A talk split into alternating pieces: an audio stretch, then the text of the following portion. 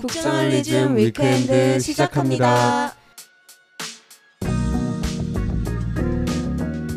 안녕하세요. 현재를 해설하고 미래를 전망하는 소식을 살펴보는 위크엔드 기후 위기 이야기를 전하는 숲속의 생활 코너입니다. 이현대 에디터가 준비해 주셨는데요. 오늘은 어떤 이슈 준비해 주셨나요? 네, 오늘은 이제 2월이 되어서 이제 봄을 준비하는 마음으로 벚꽃 오. 축제 이야기 그 중에서도 이제 진해 군항제 이야기를 좀 해보려고 합니다. 네. 두 분 혹시 진해 군항제 가보셨어요? 아니, 저는 못 가봤는데 제 주변에 굉장히 많은 분들이 진해 군항제를 다녀오셔서 어. 정말 극찬에 극찬을 아 진짜요? 너무 재밌고 너무 좋다라며 어.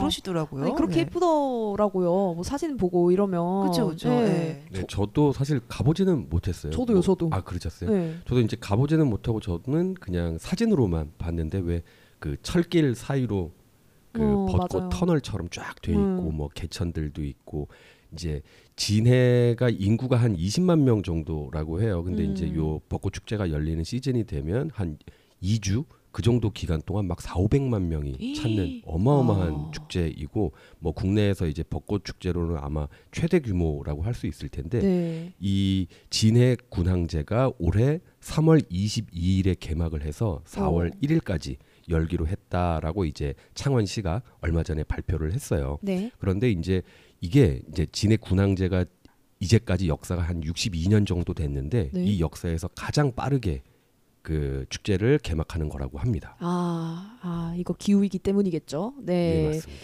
이 역사가 굉장히 오래된 축제인데 옛날에는 좀 언제쯤 개막을 했나요? 1963년에 이제 첫 번째 축제를 개최할 때는 4월 5일에 시작을 오. 했다라고 해요. 그래서 이제 1회 행사랑 이제 올해 열 그 행사랑 비교하면 14일이 빨라진 겁니다. 야, 이거 60, 63년이면은 뭐 1863년도 아니고 1963년이면은 너무 너무 빨라졌는데요. 그렇죠. 그 짧은 시간 동안. 이제 한 1980년대부터 조금씩 조금씩 당겨지기 시작하다가 이제 최근 몇 년 동안은 코로나로 또 열지를 못했었고 음. 그러다 이제 작년에는 3월 24일 그러다 올해 이제 또 이틀 앞당겨져서 3월 22일이 된 겁니다. 야, 이게 작년보다도 무려 이틀이나 더 빨라진 거네요. 예, 1년 사이에 그렇게 이틀이 좀 빨라진 건데요. 어. 이제 아까 이제 말씀드리기로 작년에는 3월 24일에 축제를 시작했다라고 말씀드렸잖아요. 근데 작년에 벚꽃이 3월 21일에 폈대요. 그러니까 아. 축제 시작하기 전에 3일 전에 핀 거죠. 네.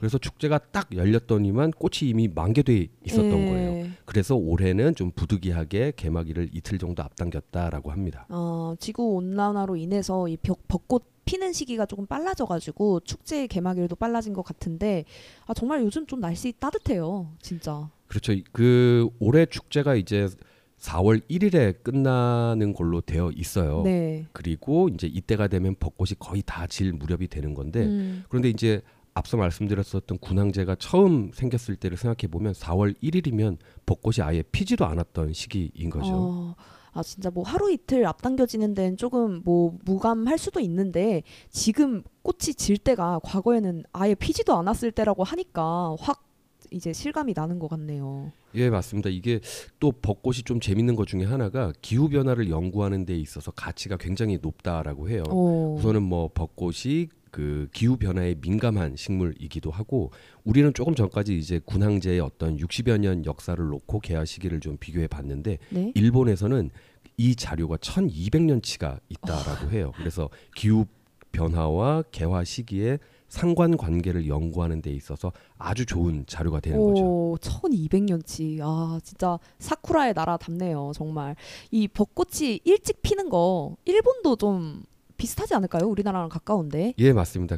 3년 전에 그러니까 2021년에 교토에서 벚꽃이 3월 26일에 만개했다라고 어. 하는데 이게 사실 얼마나 빠른 건지 우리가 뭐 바로 체감하기는 쉽지 않잖아요. 네. 근데 이제 그 당시에 오사카 대학에서 연구를 했는데 교토에서 벚꽃이 절정을 맞았을 때를 기록해둔 뭐 사료, 일기, 시집 이런 옛 문헌들이 있대요. 네. 이게 이제 아까 말씀드린 것처럼 서기 812년부터 기록이 돼 있는 거예요. 와. 그래서 그 기록을 조사해 보니까 2021년에 벚꽃이 만개한 시기가 1200년 만에 가장 빨랐다. 라는 어. 거죠. 그래서 굉장히 상징적인 사건이잖아요. 그래서 그쵸. 외국 언론에서도 이제 당시에 기사를 많이 냈었죠. 어, 어, 기록이 800년대부터 시작이 됐으면 진짜 이 벚꽃이 언제 개화했는지를 가지고 그 1200년간의 좀 추이를 그려볼 수도 있을 것 같아요. 예, 맞습니다.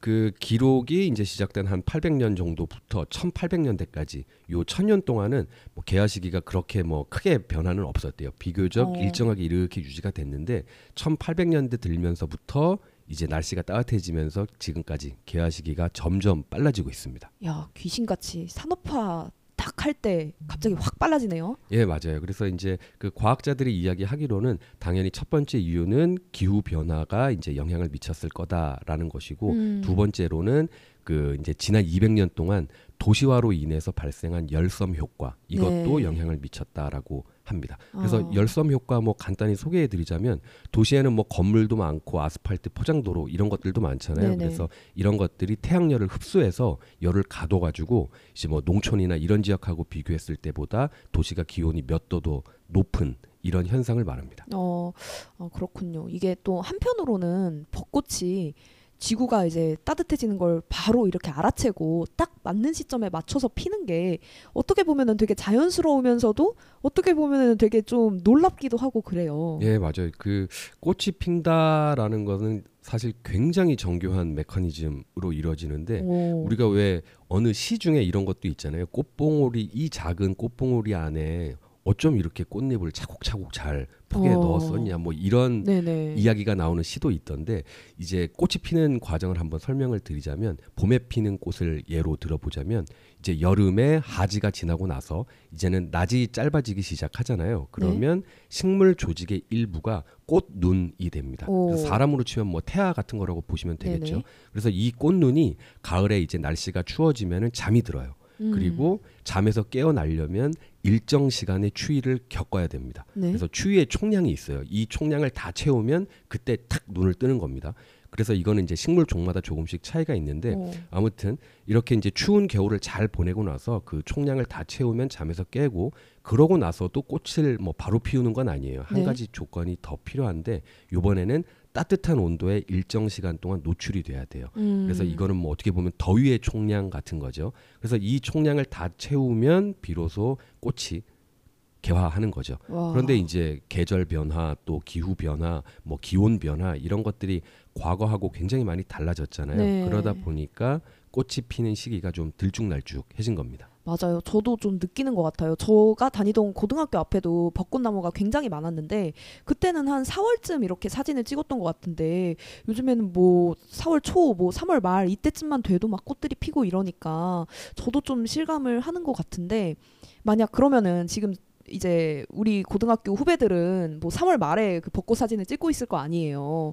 이게 단순히 뭐 꽃이 일찍 피고 지고의 문제가 아니라 그러면 진해 이제 축제도 뭐 앞당겨지고 그만큼 관광 산업도 영향을 굉장히 크게 받을 거고 그러니까 생태계에 일어난 작은 균열이 굉장히 많은 사건으로도 이어질 것 같아요. 예, 맞습니다. 그 기온이 올라가서 이제 꽃이 빨리 피게 되면 식물, 곤충, 동물 이렇게 어우러져서 사는 생태계가 교란될 수 있어요. 아, 네. 뭐 대표적으로 이제 봄꽃이 빨리 피면 땅 속에서 겨울잠을 자고 있던 야생벌한테 문제가 생겨요. 오. 이제 봄이 되면서 바깥 온도는 막 빠르게 올라가서 꽃이 피기 시작하잖아요. 그런데 땅속 온도는 그거보다 좀 더 천천히 오르거든요. 음. 그래서 꽃은 폈는데 벌은 아직 자고 있고 그리고 꽃이 지고 나서 벌이 잠에서 깰 수가 있게 되는 거죠. 아 그러면은 벌이 먹을 게 없잖아요. 예, 맞습니다. 네. 그래서 이제 이제 벌 입장에서는 되게 당황스러운 그렇죠. 거죠. 아니 아, 일어났는데 없어. 밥상이 그러니까요. 다 치워졌대. 예, 아직 맞아요. 먹지도 않았는데. 딱 그 경우죠. 어. 그래서 벌은 뭐 벌대로 먹이가 부족해서 이제 번식 기회가 당연히 줄어들 수밖에 없고 음. 또 식물은 식물대로 원래 벌이 꽃가루를 옮겨서 열매를 맺을 수 있게 아, 돕는 그쵸. 건데 그 기회를 잃는 거죠. 음. 그러다 보니까 식물도 번식 기회가 줄어들게 되고요. 그래서 이제 식물이 줄어들면 당연히 열매도 줄어들겠죠. 아. 그러면 그거를 먹고 사는 동물들도 당연히 영향을 받게 됩니다. 야. 그래서 이런 식물, 곤충, 동물 이런 것들이 이제 수천 년 동안 어떻게 보면 라이프 사이클을 맞춰온 거잖아요. 그쵸. 그런데 최근 1, 200년 사이에 지구 기온이 오르고 또 이렇게 긴밀하게 연결돼 있는 종들이 기후 변화에 다른 속도로 반응을 하면서 식물과 곤충 사이에 디커플링 현상이 아. 나타날 수도 있게 되는 겁니다. 그러면 정말 이제 생태계에 어떤 일이 벌어질지 아무도 모르는 거죠. 네, 진짜 우리 그 톡스에서도 이제 꿀벌 수의사 분을 인터뷰를 했었어요. 그래서 좀 관심이 있으신 분들은 저희 톡스 찾아보셔도 좋을 것 같은데 실제로 벌들이 또 굉장히 영리하잖아요.